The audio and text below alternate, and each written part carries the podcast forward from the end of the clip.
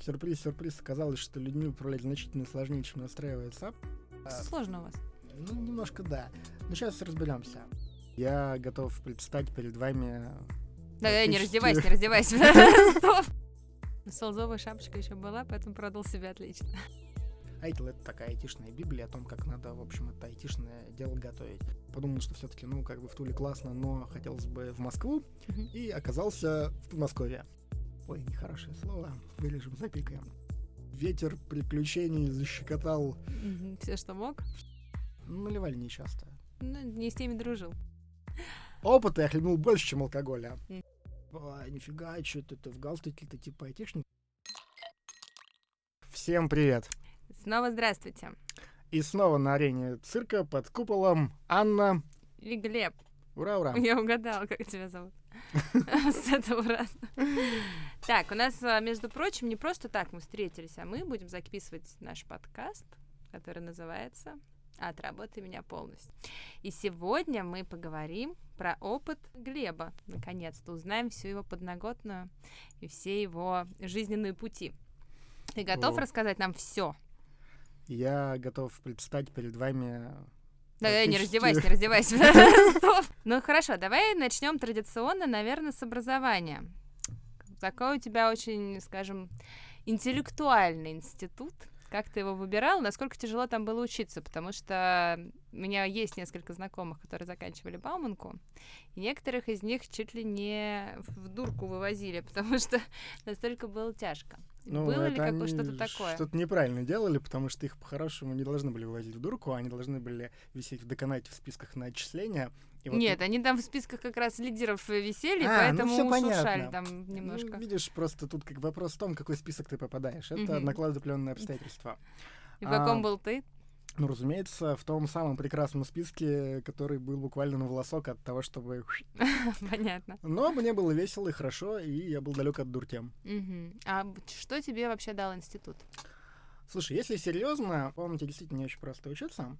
И самый главный навык, который я там получил, это умение договариваться с людьми. Мгм. Потому что, когда ты учишься в этой самой Бауманке, у тебя есть примерно миллион всякой херни, которую надо сделать, типа всяких расчетных работ, домашних заданий, чертежей и Мгм. тому подобного. Плюс, э, ну, так может еще случиться, что ты еще где-то работаешь по время учебы. А ты работал? Да, я работал. А с какого курса? Я работал с третьего курса в одной М. прекрасной Круто. йогуртовой компании. Э, Вот. И еще у тебя может быть личная жизнь. Ну, Ну, это уж совсем хорошо для бабунки. Ну да, ну окей, у тебя могут быть отчаянные попытки ее А, построить. это да. Либо тебе просто, может быть, нравится гулять, как-то развлекаться. В общем, что-то еще, кроме работы и учебы. В общем, я к чему? Сделать все домашние задания в этом э, конструкте не получается. У тебя тупо не хватает времени. Поэтому ты разбираешься где-то в чем-то одном, Мгм. становишься экспертом, например, в электротехнике. Так, это Или ты физики. про себя или просто как пример? Ну, конечно, это абсолютно абстрактный пример, э, А никак ты не в чем связан был эксперт? в электротехнике. А, Вот. Ну, в тот момент, когда мы Мгм. изучали. Ну, ты разбираешься, понимаешь, как это работает, и, в принципе, ты можешь решить, ну, практически любую задачу, которая может быть на курсе. И ты приходишь к своим одногруппникам и говоришь, ребята, давайте я вам решу э, электротехнику, а вы мне, например, дадите вот вариант номер 24, мой вариант, и у меня будет вся электротехника и 24 вариант. Окей, классно. Договорились, я, значит, делаю электротехнику, получаю свой вариант, и у меня в арсенале уже есть не только электротехника, но еще и 24 вариант. я не очень понимаю, что такое вариант, извини, пожалуйста. Вариант — это конкретное задание. Это ну, на экзамене какой-то? Не-не-не, это домашнее задание. То есть тебе дают задание, не по вариантам, и там э, указаны А. условия задачи. Боже мой, очень так интересно. Вот. Ну и, соответственно, уже можно ввести какой-то торг и мену. А если ты еще и не совсем тупой, ты можешь посмотреть, как тебе порешали задачу и понять, как это работает. И решить, ну, там не только свой 24 вариант, который решен, но еще и как-нибудь, может быть, не очень правильно, ну, как-то более-менее правдоподобно, 22 и там, может быть, 26 ну, в общем, вы Мгм, поняли. Что поближе. Мгм. Да, ну и, в общем, в течение семестра ты начинаешь, в общем, вот эти вот все... Крутиться, крутиться, крутиться. Да, крутиться, вертеться, в какой-то момент у тебя, ну, что-то получается, какую-то часть предметов ты сдаешь. Ну, Мгм. какую-то часть предметов ты не сдаешь, ты попадаешь в хвостовую сессию, и там ты начинаешь крутиться, вертеться, потому что как устроена хвостовая сессия в Баумантле. Там есть лабораторная работа. Мгм. А, что такое лабораторная работа? Это ну, лаборатория, там собран какой-то стенд, ты приходишь и должен сделать там какой-то опыт, потом что-то по этому опыту написать. Вот, нормальные люди это делают во время семестра, все у них нормально, все хорошо. Мгм. А, и обычно, как устроена работа в лаборатории, стенд собирается под какую-то конкретную работу, люди его делают, потом его разбирают. Мгм. Если ты вовремя это не сделал, потом ты можешь это сделать только на хвостах, на хвостовой сессии. Вот. К чему это приводит? Приводит все к тому, что тебе нужно, бывает, подчас оказаться в трех или четырех местах одновременно, чтобы все успеть. Мгм. Это тоже требует определенного скилла, телепортацию не придумали, поэтому приходится договариваться, приходится как-то вот, типа, чтобы кто-то за меня что-то сделал. В общем, вариантов учебы в Бауманке два. Либо ты вертишься и крутишься, Либо ты в дурке. Здесь как бы... Ну, к сожалению, да. Вот. Но на самом деле потом в жизни это очень хорошо пригождается, потому что это действительно полезный скилл. Чем бы ты ни занимался. Слушай, вот мы немножко еще на институте подзависну. У нас так получилось, недавно как раз обсуждали а, со знакомыми, что кому дал институт, и очень многие говорят о том, что это именно круг знакомых, круг друзей, которые с тобой всю жизнь. Но при этом есть э, некие вузы, ну, там просто по выборке, да, где не складывались такие дружеские отношения. Может быть, там курс такой, параллель такая, ну, прям вот а, действительно многие говорят, что, ну, как-то не то, что даже они в тусовку не попали, а, в принципе, как таковой тусовки ни у кого не сложилось. Как было у вас? Есть ли у тебя сейчас какой-то круг друзей? И считаешь ли ты этот круг, ну, таким кругом, который тебе помогает для чего-то? То есть, там, который ты можешь Слушай, опереться? Ты знаешь, если честно, это очень хороший вопрос. И немножко было странно, потому что когда мы учились в институте, мы были офигенской дружной группой, мы очень много проводили времени вместе, и было все прямо супер. Потом, ну тут правда надо иметь в виду, что я-то сменил вид деятельности, и Мгм. мое образование, оно про медицинскую технику, я дипломированный специалист по, собственно говоря, инженерному делу в э, медико, прости господи, биологической практике, Мгм. вот, а работаю я в IT. И каких-то прямых пересечений по профессиональной сфере у нас практически нет. Мгм. Поэтому, А многие пошли по специальности? а, ну, где-то, наверное, процентов 40. Мгм. Вот. Но тут, наверное, даже дело не столько в разности специальностей и областей, но почему-то каким-то волшебным образом, как только мы закончили институт, мы практически перестали общаться. Мгм. У меня больше, наверное, так случилось с моими школьными друзьями, потому что я со всеми из них поддерживаю отношения, Мгм. и в очень большой степени у меня так получилось с моими бывшими коллегами с разных работ. Мгм. Как-то вот так выходит, что практически с каждой моей работы, где я более или менее долго работал, у меня остались друзья, с которыми я до сих пор общаюсь. Вот. А, в общем-то, один из этих, одна из этих друзей вот тут вот сейчас сидит и меня интервьюирует. Вот, это действительно тот круг, который, ну, в общем, работает. Институтский, ну, скорее нет, чем да. Ну, а если бы ты перепоступал, пошел бы в Бауманку? Сто процентов нет. И сейчас объясню, почему. Мгм. Дело в том, что Бауманка — это классный бренд. Ты говоришь Бауманка, люди говорят, о, классно, ты, наверное, очень умный. Мгм. Но если ты там был внутри, ты понимаешь, что ну, это очень оверпрайсд бренд. И проблема Бауманки конкретно... Ну, проблем тут две. Первое, техническое образование в России не то чтобы сильно востребовано, потому что я подчер- ну, Мгм. подтвержу свою мысль. Мало производства в России. Производства мало, но здесь вопрос же скорее в том, что, ну, на мой взгляд, после технического образования тебе именно голову ставят. И ты с этой головой со своей уже можешь, в принципе, куда угодно пойти. Действительно, все, при- куда бы ты ни пришел, все говорят, о, Бауманка, круто, ты явно не дурак, иди-ка там обучить мы тебя легко сможем. Это тоже правда, но в принципе ты можешь также точно пойти получить какое-то более фундаментальное математическое образование или экономическое образование. Оно будет, оно даст тебе ну, какой-то более-менее применимый навык. Потому что все-таки 6 лет сидеть э, и разбираться в том, как устроены медицинские приборы, а потом вот это вот все такое, типа, ну ладно, а теперь мы, короче, забыли об этом, и будем разбираться с другими вещами, учить все с нуля, это не очень эффективно. А То есть почему ты, ну, прости, что тебя перебиваю, почему ты тогда еще на третьем курсе, я так понимаю, что пошел же сразу не по своему направлению? Почему ты уже на третьем курсе сразу разочаровался в своей специальности или просто не получалось туда устроиться? А, ты знаешь, нет, там на самом деле просто это такая забавная история выбора, потому что когда я выбирал, где мне учиться, я был таким немножко восторженным мальчиком. Юнцом. Юнцом, да, и я начитался книжек Уильяма Гибсона. Уильям Гибсон — это такой фантаст, который описывает мир будущего, в котором технологии изменили жизнь людей, не то чтобы сильно к лучшему, ну просто изменили, в том числе там были биотехнологии. Мгм. Когда я учился в школе, мне очень нравилась физика и мне очень нравилась биология. Ну и, в общем, это все меня привело к тому, что такой, о, класс, чем я буду заниматься в жизни дальше? Ну, наверное, я хочу быть инженером, потому что мои родители были инженерами. Мгм. А какие бывают инженеры? М, так, колесная техника, ну классно, ну что-то не очень, ракетная техника, ну что-то там война, не, не хочу. О, медицинская техника, то есть я смогу сделать какой-нибудь роботизированный протез, и это вот будет вообще прям супер круто. Вот, к третьему курсу стало понятно, что, ну, как бы роботизированными протезами, конечно, попахивает, но что-то как-то не очень.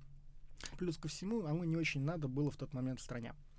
А в другую поехать не было желания? Я к тому, что ну, там в той же Силиконовой долине сейчас это очень даже на хайпе, скажем так. Ну, оно на хайпе, но как-то... Дело в том, что параллельно с этим мне всегда были интересны а, информационные технологии, компьютеры, и как-то, в общем, это было более привлекательно. Но ты же пошел в sales э, сначала, Нет, судя почему? по тому, что у тебя название sales-аналитика, прости, пожалуйста. Или это что-то А, было другое? А, В йогуртовой этой в компании. йогуртовой этой компании, да, это была забавная история. Там вообще было все очень необычно и не то чтобы сильно спланировано. Я увидел объявление о том, что йогуртовая компания проводит а, игру. Мгм. Вот, мне было очень интересно в этой игре поучаствовать. Мгм. А смысл игры был в том, что нужно было сколотить команду, значит, э, отчаянных, э, смелых и умелых. Вот, это было бизнес-моделирование, вы туда приходите, вам дают какой-то кейс, вы его типа Мгм. решаете, и что-то получается. Вот. Ну и, в общем, так вышло, что мы так э, себя показали, что кого-то из нас туда позвали. Мгм. Вот, ну, в частности, меня позвали. Так. Вот, и мне это было прям супер интересно и приятно. И, ну, роль, которую им нужно было закрыть, которая не была, это был действительно sales аналитик. Мгм. Но это больше не история про продажи, это все-таки история больше про аналитику, про М. построение отчетов. То есть это офисная была, да, вещь? Да, это офисная вещь, это, это не, ну, как бы, sales здесь не главное слово, главное слово аналитик. Есть это Услышала. чувак, который получает данные о продажах, такой, типа, окей, нам надо построить какие-то отчеты, понять, почему конкретно вот этот йогурт продается, не продается, а не случилась у нас Интересно было? каннибализация. В целом, да, но были Но нет. нюансы. А, ну, скажем так, поскольку я, скажем, находился в интересном положении в институте, Ой, звучит не очень. Ты А. планируешь выиграть какой-то миллион, будучи мужчиной, находился в интересном положении. А, ты об этом? Нет, нет, не настолько интересном положении. А, Это положение студента, который понимает, что вот-вот начнется сессия, ему нужно много чего сделать. Я в какой-то момент понял, что ну, мне с этой работы надо прощаться. Поэтому это была такая история больше про попробовать поискать себя. Ну, типа, да. Поняла. Дальше ты как раз уже в IT попал.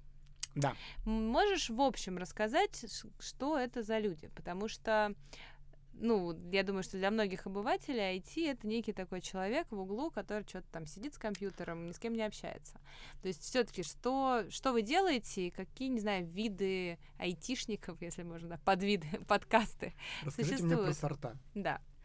Слушай, ну, на самом деле, смотри. Перво-наперво надо понять, что есть, что все сильно зависит от того, что за компания. Мгм. Потому что есть инхаус. Это люди, которые в первую очередь занимаются эксплуатацией каких-то решений, которые уже на рынке существуют. Есть продуктовые компании. Мгм. Я начну с in-house, потому что там а, я больше времени работал, потом перейду к продуктовым. Мгм. Собственно говоря, в инхаусе что происходит? Во-первых, там есть ребята, которые занимаются непосредственно поддержкой пользователей. Так. Это support. А, Support включает в себя, ну, классика жанра, первая линия поддержки — это колл-центр. Мгм. Алло, здравствуйте, чем могу вам помочь? У вас компьютер сломался, попробуйте его выключить и включить. Это вот эти вот ребята. Мгм. Это не самая благодарная работа, она очень трудная, и на самом деле от них очень много чего зависит. Мгм. Потому что чем, ну, более вменяемые и профессиональные люди на первой линии, тем больше простых э, кейсов они закрывают у пользователей, тем более счастливые пользователи. Так. Потому что Согласна. большая часть Как того, что пользователь согласна. Да, большая часть того, что происходит у пользователей, это вещи, ну, не очень сложные. Вот. Дальше, по сути дела, ну, так, по классике, да, есть второй уровень поддержки. А, это люди, у которых чуть-чуть побольше экспертизы, что называется in general. Мгм. Они хорошо понимают, как взаимосвязаны системы, но они не очень хорошо разбираются в каждой из систем. Ну, то есть это не специалисты по SAP, это не специалисты по BI-системам, но они примерно понимают, как вся эта петрушка взаимодействует. Мгм. Вот. И стало быть, есть третий уровень поддержки. Это матерые специалисты в какой-то конкретной области. Ну, например, если мы говорим про мой любимый SAP, то это люди, которые знают, как работает FI-модуль, или SD-модуль, или MM-модуль, все про него знают. И важно понимать, что эти люди, они ничего не придумывают, они чинят то, что поломалось. Мгм. Это поддержка. Дальше, а, кроме поддержки, есть так называемая разработка. Но надо понимать, что разработка это когда компания условно Имеет говоря, деньги. а деньги это ладно. Компания решила, что им надо внедрить у себя SAP. Они Мгм. приходят в компанию SAP и говорят, окей, у вас есть там продукт, который закрывает нашу потребность? Есть.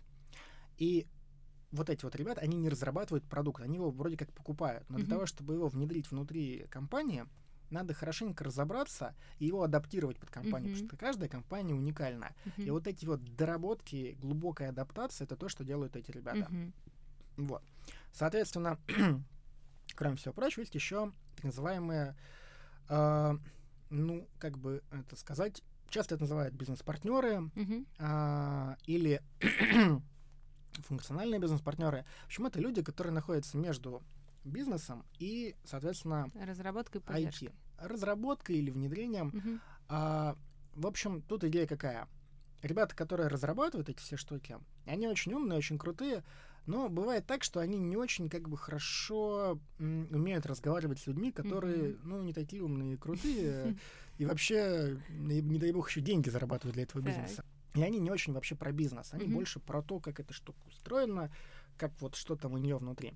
И для того, чтобы построить взаимодействие между вот этими очень техническими, очень классными Мгм. ребятами и теми другими классными ребятами, которые, ну, как бы бабки зарабатывают, Мгм. а нужны еще другие люди, которые могут и вот в то, и вот в это. Мгм. Обычно это бизнес-партнеры, вот, или бизнес-аналитики, Мгм. или еще как-нибудь это можно назвать. Ну, По сути, понятно, это по человек- IT-направлению именно. да, это по IT-направлению, это вот Мгм. некий мост, который транслирует требования.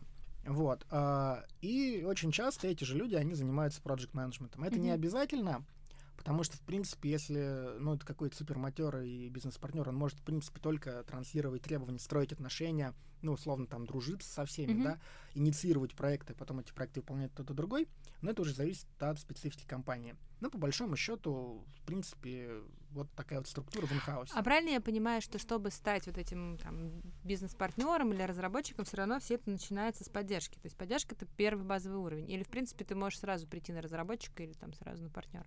Но это совершенно не обязательно, просто в поддержку, в инхаус поддержку проще всего попасть, это стартовая позиция. Это вот сис- сисадмин, типа вот эта история. Нет, сисадмин как раз это, Это кто? это, по сути, второй уровень поддержки в инфраструктуре. Мгм. Надо еще иметь в виду, что кроме вот этой линейки есть еще вторая дихотомия, да? Так, а, сложно у вас.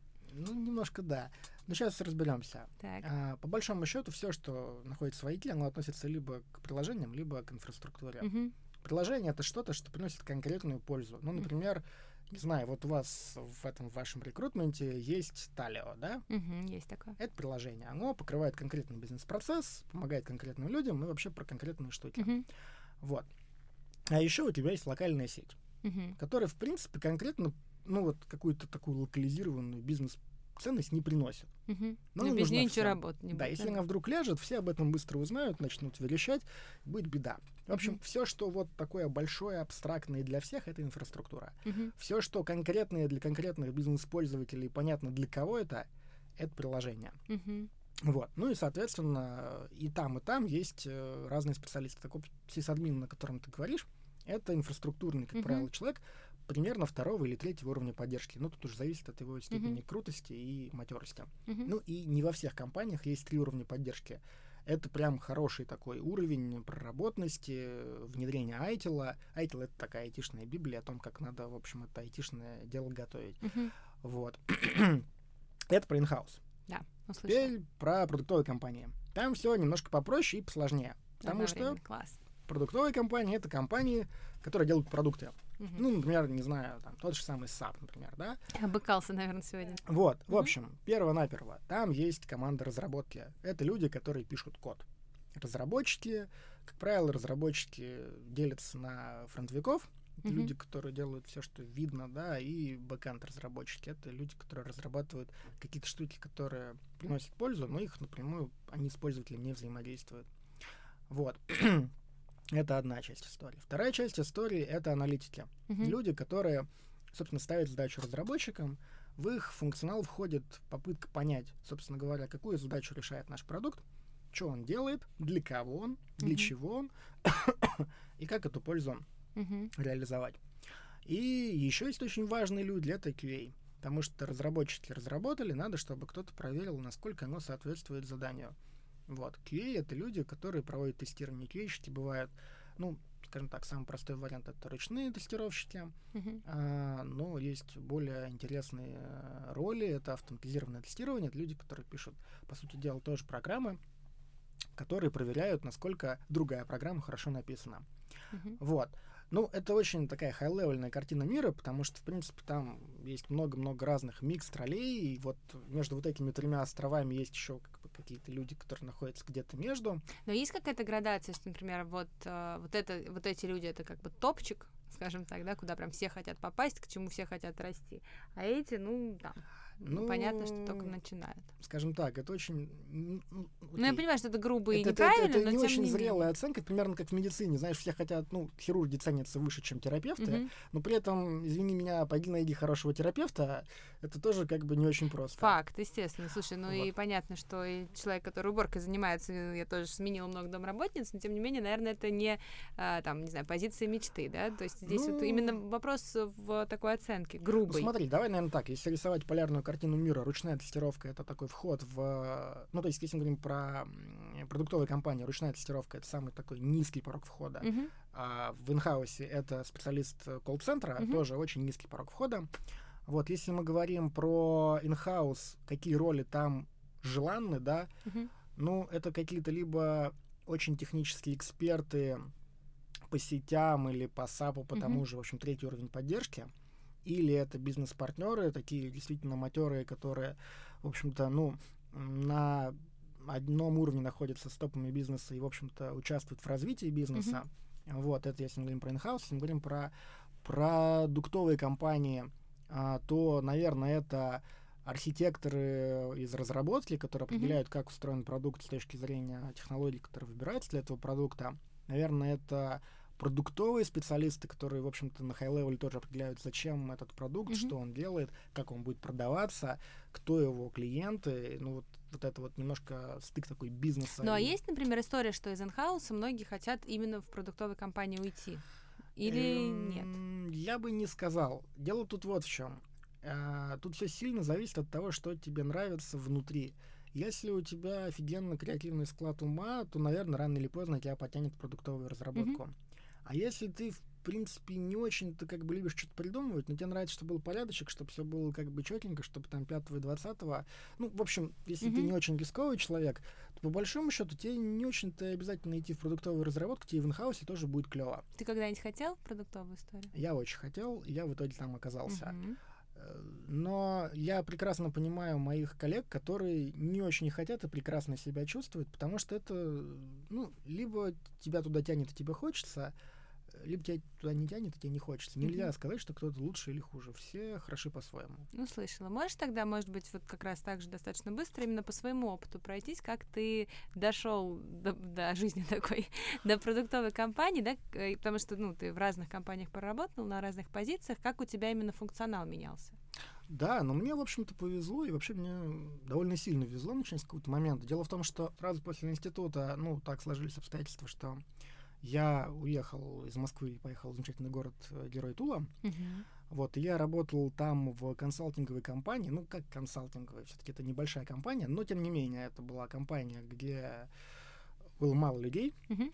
Я хотел в тот момент делать э, project management, и, в общем-то, там можно было делать project management за маленьким нюансом. Сначала нужно было этот проект продать. То есть ты типа такой sales, потом, короче, ты снимаешь sales'овую шапочку, одеваешь, короче, project менеджерскую шапочку, а время от времени, ну, если там, в общем, некому, там, не знаю, лезть в код, то ты еще какую-нибудь шапочку надеваешь, что-то там ломаешь, и, в общем, Знаешь, это- по шапочкам. это Так. было прикольно, да, потому что я делал все. Потом, э, спустя пару лет такой работы, я подумал, что все-таки, ну, как бы в Туле классно, но хотелось бы в Москву, и оказался в Подмосковье. Ну, почти. Почти Да. попал. В одной шоколадно-батончиковой компании, Мгм.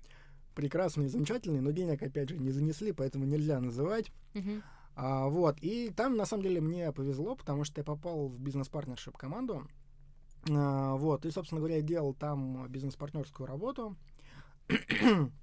Делал я ее два года, потом спустя какое-то время мне немножко это надоело, Мгм. и мне захотелось немножко более таких технических вещей, и я пошел в третью линию поддержки САПа. Это был немножко и отвага, потому что, ну, вообще-то говоря откровенно, на тот момент у меня не было ни знания, ни понимания, как эта штука работает, но, видимо, были какие-то другие качества, которые, в общем Солзовая шапочка еще была, поэтому продал себя отлично. и навыки, полученные в. Бауманке. Вот. А, и, в общем, я там тоже два года проработал, много чего узнал про САП, э, много чего интересного. Но в какой-то момент, э, скажем так, ветер приключений защекотал. Все, что мог. Я ушел из компании, где я поработал, например, 4 года, мне стало скучно, в другую компанию. Там я попал тоже на роль бизнес-партнера, но в новой для меня функциональной области это был маркетинг, это был автоматизированный маркетинг э, и. CRM.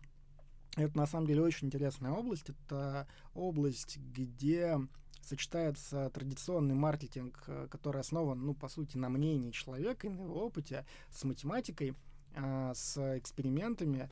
И это прям супер такая интересная область, которая сейчас дико развивается. Мгм. А, мне, в общем-то, очень там нравилось. Вот, но спустя какое-то время а, я понял, что конкретно в этой компании потенциал для роста, в общем-то, исчерпан. Мгм. Вот. И я стал двигаться дальше. Вот, двигался, двигался, двигался. Двигался до того, что м, я внезапно увидел позицию локального IT-менеджера в одной э, алкогольно-напиточной компании. Так. Вот. Я честно признаю, что, в принципе, не то чтобы мне очень нравилась а, именно эта роль, но мне показалось, что это интересно получить именно менеджерский опыт, потому что, в принципе, ну, на тот момент у меня его не было. Ну и опять же алкоголь бесплатный. И бесплатный алкоголь. Всегда приятно. Ну, наливали нечасто. Ну, не с теми дружил. Здрасте, приплыли. В принципе, редко наливали. Вот. А, и, в общем, я хлебнул этого Алкоголя. менеджерского опыта. Опыта я хлебнул больше, чем алкоголя. Мгм. Потому что я считаю, что весь тот геморрой, который я отхватил, не был покрыт э, теми литрами или гекалитрами алкоголя, который там был. Вот, но в целом это был супер интересный опыт, это было действительно очень полезно, потому что сюрприз-сюрприз оказалось, что людьми управлять значительно сложнее, чем настраивает SAP. Мгм. Вот, потому что, ну, как бы САПом все просто. Либо ты знаешь, либо ты не знаешь. Если ты не знаешь, ты идешь и учишься, читаешь, и в итоге ты знаешь. Мгм. Вопрос как бы времени, но если время есть, в принципе, все возможно. С людьми чуть-чуть сложнее. Оказалось, что... Ну, я до этого был уверен, что я могу договориться с кем угодно. Так. Нет, это не так. Есть люди, с которыми, к сожалению, договариваться не получается. С Мгм. ними надо строить отношения, ну, немножко по-другому. Вот, или не строить их вообще. Как ты считаешь, ты успешный менеджер? А, я думаю, что мне много чему можно научиться, но в целом, если смотреть на результаты, я считаю, что это было успешно. А на какой результат ты смотришь?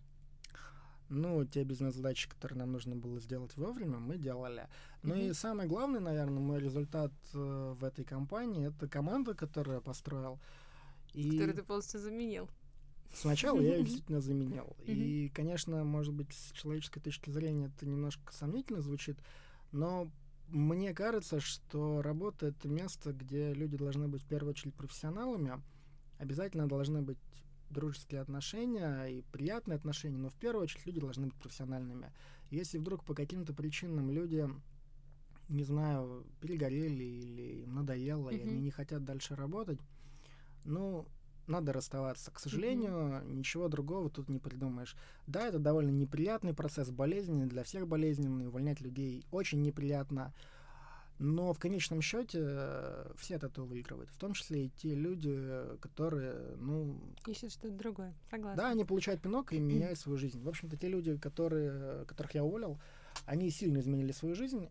И, ну, насколько я знаю, они сейчас счастливы. Мгм. В тот момент, конечно, это было больно, травматично и неприятно.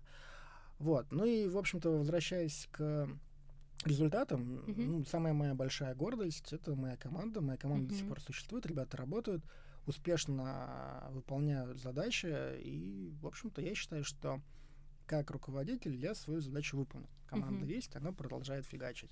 Отлично. Нет, я тебя полностью поддерживаю, мне просто было интересно. Хорошо, и потом ты пошел. Да, и после этого, собственно говоря, я стал думать, что я хочу делать дальше. Так.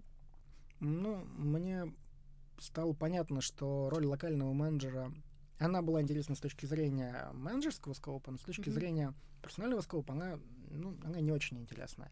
Потому что задача, которую решает локальный менеджер, ну, по большому счету, если сильно упростить, а, это чтобы не ломались принтеры, Мгм. чтобы в принтерах вовремя меняли бумагу, картриджи, Такая чтобы- интеллектуально насыщенная. штука. да, не ломалась сеть, а, чтобы, не знаю, в общем, вовремя менялись лэптопы, чтобы лэптопы заказывались заранее, и чтобы, в общем-то, могли их починить.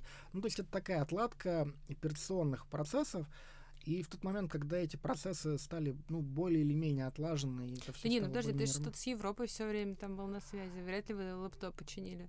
А, да, я был на связи с Европой, но это все равно касалось именно этих вещей. Потому М. что, условно, ребята в Европе говорили, окей, давайте вам раскатаем в Россию, не знаю, новый build э, Windows. И мы говорили, да не надо нам новый build Windows, мы тут как бы загибаемся, мы тут другими вещами занимаемся. Он М. никому тут не нужен. Нет, нет, это безопасность, давайте раскатаем. Ну, то есть, как бы, да, была, конечно, история про коммуникацию с Европой, Мгм. но все равно это касалось именно вот таких вот Мгм. локальных вещей. Ничего мы там грандиозного не придумывали. А, ну и специфика такова, что в первую очередь от тебя ждут э, работающего принтера, сети Ну, и всего понятно, такого. Если ты что-то придумаешь, ты, конечно, молодец, но это типа nice to have. Мгм. Мне в какой-то момент захотелось больше придумок, Мгм. и поэтому я стал думать о том, как мне, собственно говоря, двигаться в сторону продуктовых компаний. Мы так много говорили про SAP. Ты в SAP не хотел пойти? В SAP, э, ну, скажем так, э, в SAP пойти консультантом не хотел. Мгм. А попасть в SAP именно в продуктовый, да, это, наверное, было бы интересно, но надо перед этим немножко прокачаться. Мгм. Вот. А что касается, в общем, продуктовых компаний, для меня это, конечно, был такой очень массивное и существенное изменение, потому что это все сильно отличается от инхауса, прям очень-очень сильно, и люди там немножко другие. А И в чем, расскажи? ну, ам, скажем так, вот эти все классические айтишники, которые немножко не от мира сего, и у которых сложности с общением, и типа вот этот вот классический образ айтишника, у которого немножко синдром Аспергера, и вот драный свитер, и вот это вот все. Их принято связывать э, с неким сисадмином, Мгм. но обычно сисадмин нормальный мужик. Ну, то Так. есть у него обычно есть там девушка, он пьет пиво, играет в футбол, и да, он там настраивает сети, но в целом он обычно такой плюс-минус э, открытый для общества человек. Мгм. С разработчиками в продуктовых компаниях часто бывает немножко не так. Потому что это действительно бывают люди, ну, очень высокого интеллекта, и этот интеллект, видимо, ну, влияет на их коммуникативные способности. Вот, может быть, это мой персональный опыт, и нельзя его э, На всех обобщать. А в чем Я- это заключается?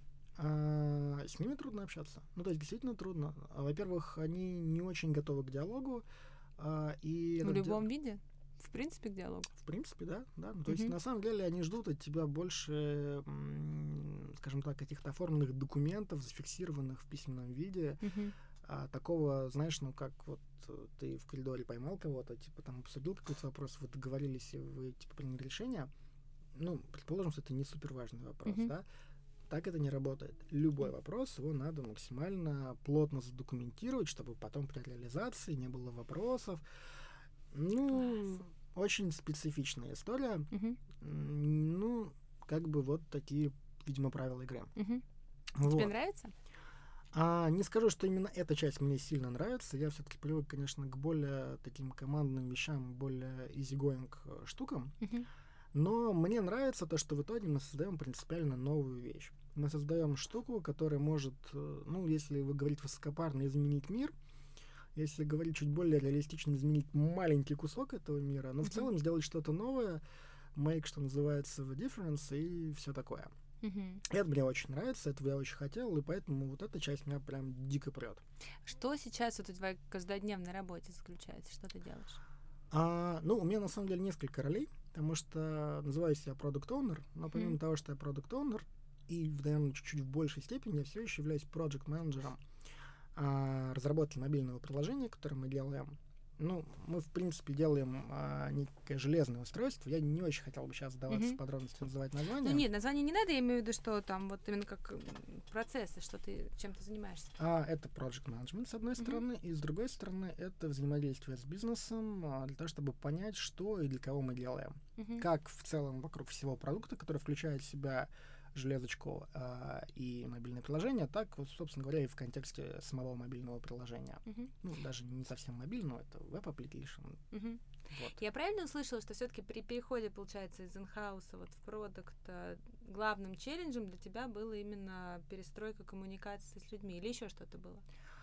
Ну, конкретно в той компании, где я работаю, да, это была история про коммуникативные подходы, про методы, это, наверное, основной челлендж. Мгм. Вторая часть, которая тоже большой челлендж, это степень неопределенности. В Потому что- заключается? Это, ну, смотри, чаще всего продуктовые компании, ну, они, конечно, бывают разных видов. Если это SAP, это, конечно, не стартап, это Мгм. вполне себе стабильная большая компания. Но большая часть продуктовых компаний это небольшие стартапы, которые недавно стартовали или которые находятся, ну, где-то между, да, они Мгм. уже не стартап, но еще и не супер матерые, стабильные большие корпорации. И там очень большая нестабильность всего. Ну, то есть там нестабильные, неотлаженные процессы. Мгм. Я имею в виду не процесс разработки. С процессом разработки, как правило, все нормально. Я имею в виду все, что вокруг. HR-процессы, процессы закупок. Ну вот, вот это вот Мгм. все. Да, это, как правило, небольшие компании, небольшой офис, они часто переезжают, перемещаются. И это действительно большой челлендж. Второй челлендж это то, что не всегда есть стабильное понимание, что мы вообще делаем. Да? Мгм. И надо быть готовым к тому, что ну, вы можете там подробно договориться, расписать и понять, что вы делаете, потом выясняется, что по каким-то причинам что-то случилось, и то, как вы хотели это сделать, сделать больше нельзя. Мгм. Ну, как бы даже тут дело не в том, что вы там плохо продумали или там что-то не знали.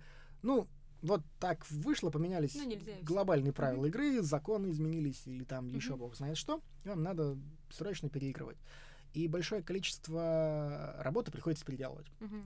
Вот, это, ну, скажем так, Расстраивает. ну, это зависит от человека, да. Мгм. Если ты настроен на то, что ты делаешь работу раз и навсегда, да, это тебя будет расстраивать. Мгм. Если тебе нравится процесс, если тебе в целом, как бы, ну, это доставляет удовольствие, ну, ты просто это принимаешь, потому что это часть игры. Мгм. Потому что ничего ты с этим не сделаешь. Ну, то есть ты можешь там упарываться, стараться максимально все продумать и быть прям супер скрупулезным, и ты тем более и тем сильнее будешь расстраиваться, когда вдруг выяснится, что, прости господи, в Буркина Фасо опять что-то поменялось, и поэтому вы не можете вот делать так, как вы хотите, и Ну, вам надо срочно переигрывать. Да это, наверное, в принципе, всех сфер работы касается, не только IT, не только стартапов, поэтому здесь такая вещь. Вопрос степени. Согласна. Хорошо, а есть ли у тебя какой-то вот вообще компания мечты, куда бы ты, прокачавшись все свои скиллы, хотела потом в итоге прийти? Ха-ха, неожиданный вопрос. Надо подумать. М, Ну, на самом деле, мне бы, наверное, хотелось а, работать в какой-то компании, которая бы, безусловно, и максимально однозначно меняла бы жизнь людей к лучшему Мгм. в широких масштабах. Наверное, мне было бы интересно, если бы это было связано с медициной, потому что все-таки, ну, медицинский М, Манит все-таки, да, тебя? ну, корни-то. шесть, шесть лет как бы, знаешь, э, туда ушли. М, Вот, как эта компания будет называться сейчас, сказать, наверное, трудно. И, ну, ну, сейчас есть очень интересные компании, которые занимаются искусственным мясом. М. Вот.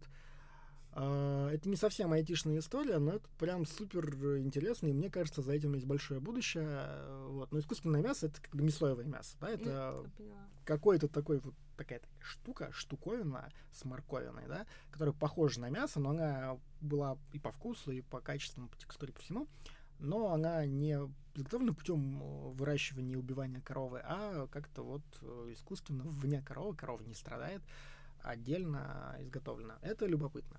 Вот. Интересно. Хорошо, еще такой вопрос, я его, в принципе, касалась, но тем не менее. Сейчас очень много умов, скажем так, особенно айтишных, действительно уплывают вот в ту же Силиконовую долину. А, к сожалению, да, потому что там действительно есть некие инвестиции, есть э, инвесторы, и есть понимание, чем можно позаниматься. Думал ли ты для себя когда-нибудь в этом направлении? Ну и, собственно, да, нет, и почему? Ты знаешь, я думал, Э, Если честно, я не очень хочу уезжать, потому что, ну, скажем так, э, у меня много знакомых перебрались э, в разные страны. Мгм. Правда, кстати, надо быть честным и признаться, что это больше все-таки Европа, а не Штаты не Силиконовая долина. Но надо понять, что любой переезд это всегда история, когда ты меняешь все. И ну так не бывает, что ты типа такой, окей, ладно, мне в России там нравится вот это, вот это мы оставляем, но мне не нравится, что тут не очень там как бы со свободой, мне не очень нравится тут как бы погода. Вот я бы хотел бы, чтобы вот все, что мне нравится, осталось. Ну, вот там квартира у меня хорошая, например, да, там машина у меня классная, туда-сюда.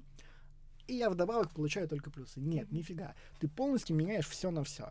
И это такой травматический ченч, который, ну, на самом деле, не все всегда хорошо переживают, не все всегда в этом признаются, но, скажем так, те из моих знакомых, которые отвечали на эти вопросы честно, они не говорили неоднозначно. То есть многие из них действительно в конечном счете не возвращаются в Россию, остаются, но это не выбор как бы такой, типа, да, вообще легко, все понятно. То есть есть Мгм. какие-то компромиссы, с которыми надо мириться. И, ну, мне как-то, наверное, ближе Европа, чем Америка, хотя зависит. Но Мгм. пока нет, пока все-таки нет. Мгм. Не А там. Посмотрим. Хорошо, тогда еще такой вопрос. Тоже ты уже коснулся темы, что часто образ айтишника это что-то такое с грязной головой и рваном свитере. А, в связи с этим вот вопрос. Во-первых, э, почему все-таки эта специальность тебя манила? И не было ли у тебя вот этой картины? Ты знаешь, ну, дело в том, что, в принципе, картина чувака, ну, окей, ладно, грязная голова, наверное, не очень хорошо, рваный свитер, ну, ничего в нем страшного, в общем-то, нету. Вот. Ну, просто что ты там нелюдимые, такие какие-то люди, про которых много шутят, и много ме- мемов, да? То есть это, скажем так, э, не было ли у тебя отторжения к профессии за это? Нет, а я никогда так не думал. А, и второй момент, ну, как бы, когда я был молод, э, наивен, романтичен, я действительно очень сильно вдохновлялся фантастикой, и в этих фантастических мирах, собственно говоря, новые технологии, они меняли мир. И меня это, ну, это меня на самом деле до сих пор привлекает и вдохновляет, хотя, конечно, уже со временем такой... а, Скепсис появился. Да, народ, Старческий. народ старческий скепсис, много слоев. Но все равно в целом я верю и думаю, что информационные технологии, новые биотехнологии, они стремительно меняют мир, и, в общем-то, в конечном счете, мне кажется, они меняют его к лучшему. И мне очень хотелось быть частью этого изменения. Мгм. Ну, то есть вот историю. картинки, вот это у тебя не было в голове, не стояло. Ну, для меня IT-технологии, как бы, никогда не про чувака, который в грязном свитере там... И Что-то программирует, нет? Да, там что-то программирует или там, не знаю, провода в патч-панели перетыкает. Ну, как бы, ну, это же история такая, что если ты там голову не помыл, свитер у тебя грязный, это не проблема в том, что там ты айтишник, да, это не обязательно так делать, чтобы быть айтишником. Не, я согласна, но, естественно, глядя на тебя, я вообще понимаю, что очень даже ого-го. Есть просто вопрос именно восприятия. Хорошо, по-другому спрошу. Сталкивался ли ты когда-нибудь с какими-то такими стереотипами по работе? Стереотипами или со стереотипными людьми? Нет, по, в отношении к тебе. Да, конечно. Можешь Ну, нашей прошлой работе с тобой. Ну-ка, расскажи. Нет, ну на самом деле это обычная история, потому что действительно очень многих людей, у них есть это восприятие вот такого канонического айтишника, которое на самом деле в реальной жизни крайне редко встречается. Вот. И часто люди действительно удивлялись, когда узнавали, где я работаю, особенно Мгм. когда это было в тот период, когда я работал в алкогольной компании. В алкогольной компании наши замечательные HR ввели дресс-код, поэтому я ходил на работу в пиджаке и, кажется, даже носил какое-то время галстук в рубашке и в брюках. Ну и, в общем, это выглядело, ну, Очень даже. это приятно. Ну, это было неудобно, конечно. Вот. А, и поэтому, конечно, не всегда люди такие, типа, а, нифига, что это в галстуке, это типа. И приходилось объяснять людям, что вообще-то говоря, вы знаете, IT это огромная область, там много ролей. И, в общем-то, ну, не обязательно одеваться там в какую-то грязную одежду, не все айтишники лазят по столами. И, в конечном Мгм. счете, если очень надо, можно залезть под стол и в галстуке, как бы. Мгм. Там заодно протереть. Заодно протереть галстук, да. Вот. А, в общем, как-то так. Мгм. Поняла. А как ты, ну, опять же, такая история, наверное, про стереотипы и некие такие гендерные различия. Все-таки в IT-сфере сейчас все больше девушек, безусловно, появляется, но тем не менее это там традиционно мужская сфера. Почему, как ты думаешь, учитывая, что действительно там из твоего рассказа следует, что э, есть разные там направления IT-истории, и там во многих нету какой-то специфики именно мужской? Ты знаешь, это, мне кажется, история про стереотипы во многом и про роли в IT. Потому что если мы посмотрим на аналитиков, Мгм. то это, наверное, процентов на 50, а может быть даже и больше, это женщины. Так. Вот. Если мы пойдем в сторону тех же самых пресловутых САП-консультантов, там тоже много женщин. Объясню почему.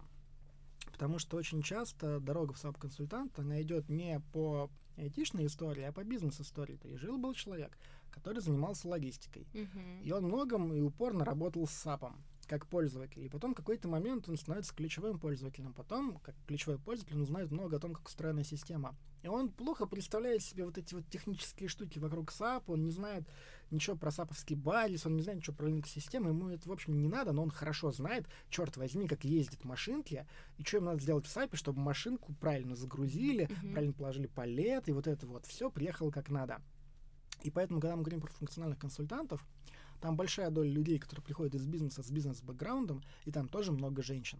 Если мы говорим про инфраструктуру, Мгм. второй, третий уровень поддержки, ну да, наверное, там много суровых мужиков, Хотя у меня есть прекрасная подруга, нежная барышня, которая, в общем, как бы работает в Intel, в сетевом их подразделении, CCNP, ну, типа эксперт по сетям.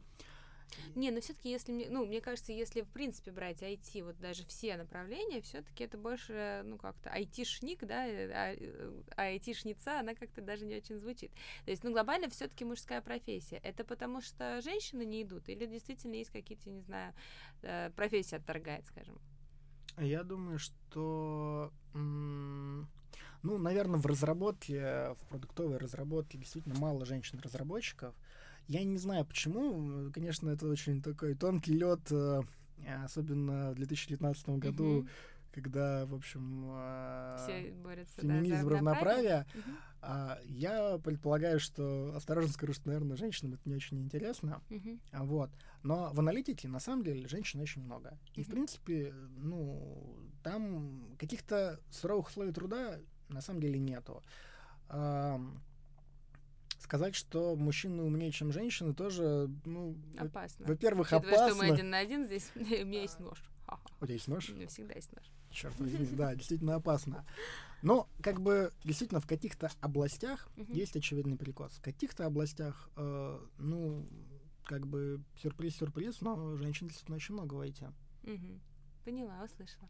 Хорошо, смотри, ты тоже, соответственно, работал на разных ролях и работал с внутренними клиентами достаточно активно. Были какие-нибудь забавные истории или там казусные истории, которыми можешь поделиться? Наверное, самая адовая история была, в общем, диспозиция следующая. Я работаю в шоколадно-батончиковой компании. Мгм. Шоколадно-батончиковая компания глобальная. У глобальной компании есть офис в Дубаях. В Дубаях дело было, кстати, по-моему, в сентябре или в октябре. В общем, сезон, тепло, прекрасно. У меня в Дубаях живет моя близкая подруга. И один мой друг, с которым мой рабочий друг, с которым мы по работе, в принципе, делаем близкие смежные вещи, он запускает там проект. Мгм. То есть он проект менеджер из России, он занимается EDI, электронным документооборотом. Я в тот момент, соответственно, саповский SDMM а, эксперт. Вот. И эти вещи, они немножко пересекаются, но не сильно. Мгм. Вот. И, значит, мой друг, он, в общем, говорит, слушай, ты не хочешь съездить вот там в командировку в Дубаи, там, типа, классно, там, крабов пожрем туда-сюда. Мгм.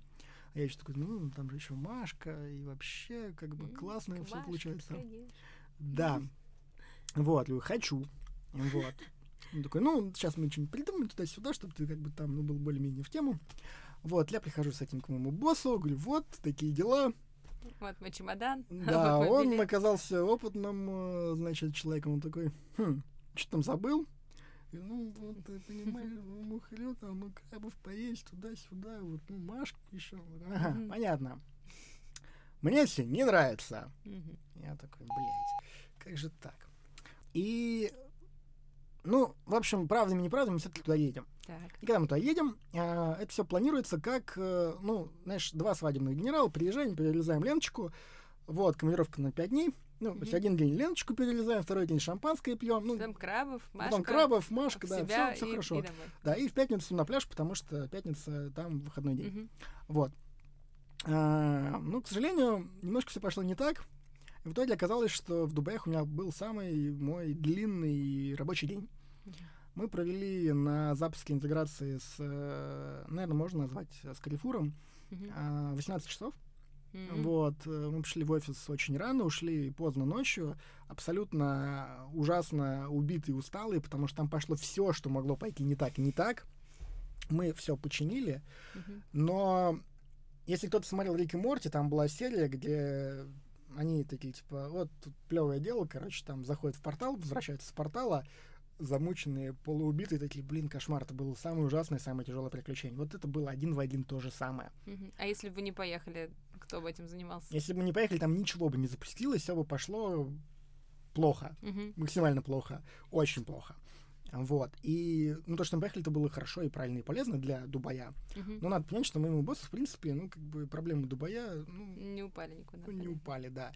Вот. Ну, интересный был, конечно, опыт. Но, правда, все-таки мы нашли время и для крабов, и для Ну, встречи с моей понятно. подругой. Ну, в общем, в целом все, все получили все, что хотели. Мгм. Ну, еще 18 часов э, упорного А, труда. да. Ну, слушай, тоже хороший опыт. Хорошо. А и был какой-нибудь, я не знаю, там самый сильный факап с твоей стороны, когда, когда ты прям потом думал, да, вот это я дал. Факап с моей стороны. Надо подумать, да. Ну, был, конечно, наверняка был. Надо просто сейчас выбрать такой, Один хотя бы, да, из этого множества. Надо выбрать такой, о котором можно рассказывать, Чтобы еще куда-то устроиться потом. чтобы потом, да, еще со мной разговаривали. А, ну, на самом деле, факап не факап, но а, когда мы только-только начали, э, ну, в общем, мой сапский опыт, он начался с того, что мы взяли в России на поддержку кусок САПа, ну, собственно, SDMM модуль, который раньше поддерживался во Франции. Ну и э, там есть такой момент, когда саповскую систему выключают. Э, это делают, с одной стороны, специалисты-технари э, базиса, которые прям вот технически знают, как все устроено, и функциональные консультанты, которые отвечают за свой модуль, могут там, в общем, правильные штуки включить-выключить. Мы первый раз это делаем, и, э, ну, чтобы тоже было понимание, когда SAP выключен, в общем-то, как правило, бизнес останавливается. Мгм. Причем, поскольку это крупная компания, там одна сапская коробка покрывает всю Европу, это очень много всего. Вот, и простой, в том числе и производство, стоит кучу денег. Мгм. Вот, и, э, в общем-то, мы выключаем SAP, проверяем наши проверочки, все вроде нормально. Ребята забирают систему на maintenance, там, что-то они с ней делают, перестраивают индексы, не знаю, там массивы пересобирают, бла-бла-бла. Короче, что-то делают. Отдают ее нам, говорят, ну, чуваки, проверяйте. Если все окей, давайте нам команду, мы ее включим. Вот, мы проверяем. Вот, э, даем команду, включаем. Это все ночью происходит. Я ложусь спать, приезжаю на утро на работу и смотрю, что что-то что не то. Что-то пошло не так. Да, видишь, э, поскольку это все влияет на производство, что что-то не то, это значит, что там много сложилось, э, ну, как стоит траков, и они не заезжают, потому что, видимо, что-то с ними не могут сделать. И мне что-то как-то закралось в голову, Что ты к этому причастен. Что пошло не так. Я до конца не знаю, э, как бы была ли это исключительно моя вина, или там так совпало, но, скорее всего, наверное, Мгм. Наверное, да. Ну, в общем, траки стоят, потому что они не могут быть обслужены, а они не могут быть обслужены, потому что SAP как бы работает неправильно.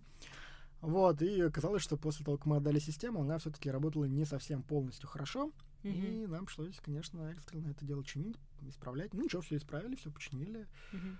Вот, нам даже спасибо сказали. Спасибо, мы вас больше не нуждаемся, сказали. Больше, Нет, пожалуйста, не приходите. Ну, это была все-таки нормальная компания, где люди понимали, что все имеют право на ошибку, и люди учатся исключительно только с помощью ошибок. По-другому, к сожалению, не учатся. Хорошо. А ты вот можешь сказать, что ты прям нашел свою нишу, и ты счастлив в этой сфере? Есть ли у тебя такое внутреннее ощущение? Слушай, ты знаешь, если честно, ну тут вопрос э, исключительно, наверное, больше психологии и отношения ко всему. Я думаю, что нет, потому что если ты что-то нашел, и ты счастлив, это некая стагнация. Мгм. А счастье в пути, Мгм. и сейчас мне нравится то, что я делаю. Мне нравится, собственно говоря, управление продуктом. И я думаю, что это действительно интересное направление. Готов ли я тут останавливаться? Я имею в виду, в принципе, IT как А, в IT, да, безусловно, конечно, да. Ну, как я уже говорил, тяжелое наследие в виде романтического, романтической юности, фантастические книжки, спасибо Уильяму Гибсону. Да, да. Ну хорошо, и тогда традиционный, собственно, последний вопрос. Э, какими качествами должен обладать хороший айтишник? Что, что посоветуешь, что развивать себе? Ну, на самом деле, поскольку ролей-то в IT много, я, наверное, больше отвечу за э, ну, как бы consumer-facing роли, за бизнес-facing роли, за бизнес-партнеров и вот это вот все. И здесь очень важная история — это способность к компромиссу, гибкость.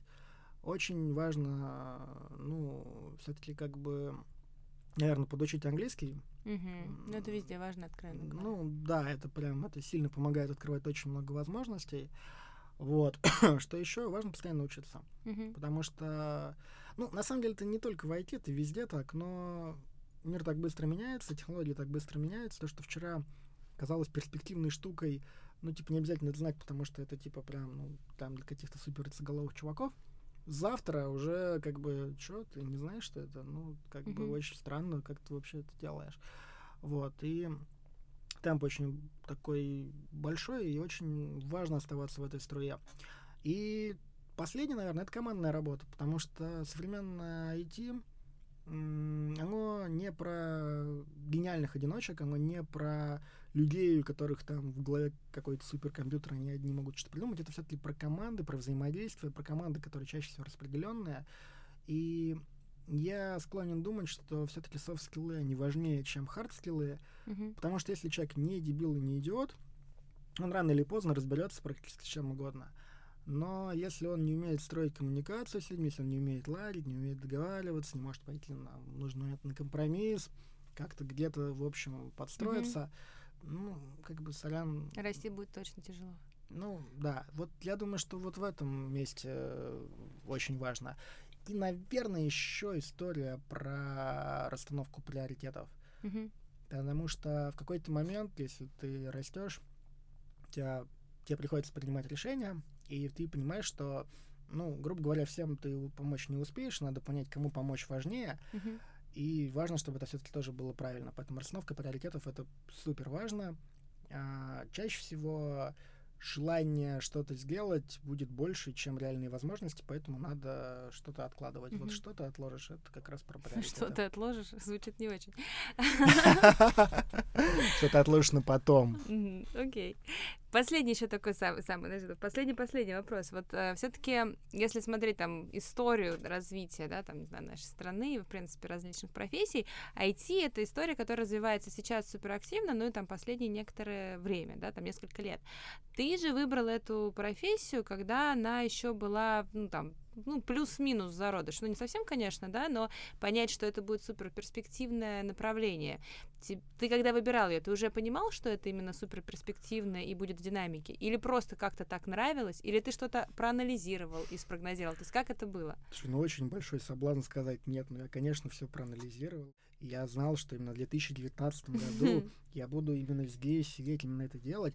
Но это, конечно, будет полнейшим бал, что мы неправдой.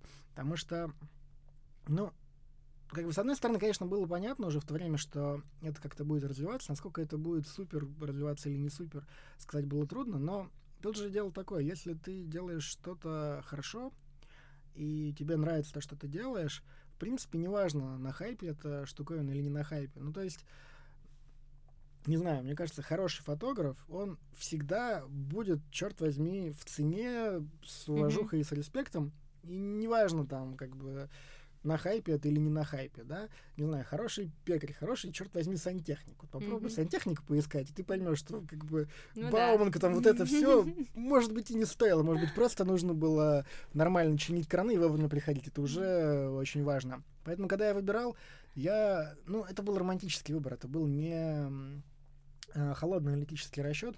Мне очень это все нравилось, мне очень хотелось.